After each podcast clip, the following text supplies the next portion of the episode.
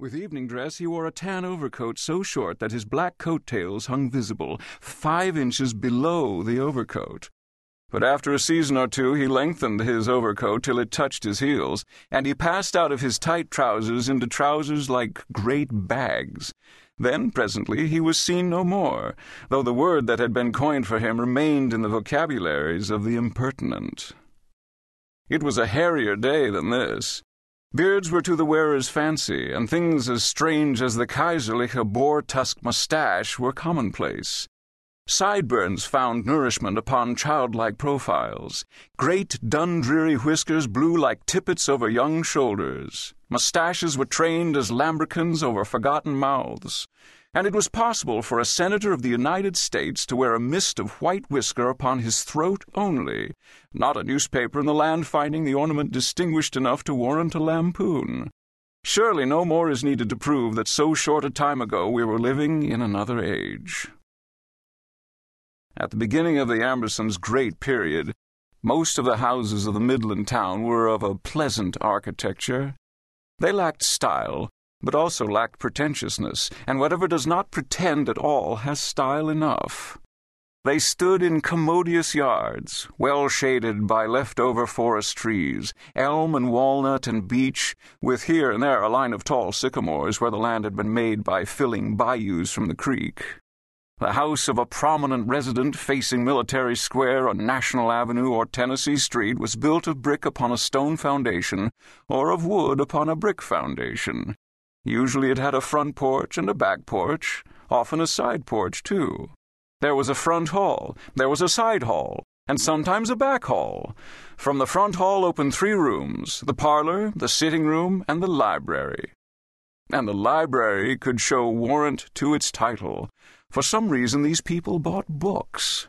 Commonly, the family sat more in the library than in the sitting room, while callers, when they came formally, were kept to the parlor, a place of formidable polish and discomfort. The upholstery of the library furniture was a little shabby, but the hostile chairs and sofa of the parlor always looked new. For all the wear and tear they got, they should have lasted a thousand years. Upstairs were the bedrooms. Mother and father's room, the largest, the smaller room for one or two sons, another for one or two daughters, each of these rooms containing a double bed, a washstand, a bureau, a wardrobe, a little table, a rocking chair, and often a chair or two that had been slightly damaged downstairs, but not enough to justify either the expense of repair or decisive abandonment in the attic. And there was always a spare room for visitors, where the sewing machine usually was kept.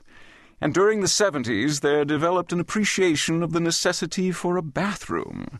Therefore, the architects placed bathrooms in the new houses, and the older houses tore out a cupboard or two, set up a boiler beside the kitchen stove, and sought a new godliness, each with its own bathroom. The great American plumber joke, that many branched evergreen, was planted at this time. At the rear of the house, upstairs, was a bleak little chamber called the girls' room, and in the stable there was another bedroom adjoining the hayloft and called the hired man's room. House and stable cost seven or eight thousand dollars to build, and people with that much money to invest in such comforts were classified as the rich. They paid the inhabitant of the girls' room two dollars a week, and in the latter part of this period, two dollars and a half, and finally three dollars a week.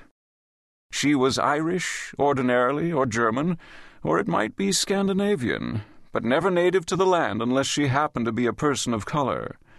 The man or youth who lived in the stable had like wages, and sometimes he too was lately a steerage voyager, but much oftener he was colored. After sunrise, on pleasant mornings, the alleys behind the stables were gay. Laughter and shouting went up and down their dusty lengths, with a lively accompaniment of currycombs knocking against back fences and stable walls, for the darkies loved to curry their horses in the alley, Darkies always prefer to gossip in shouts instead of whispers, and they feel that profanity, unless it be vociferous, is almost worthless.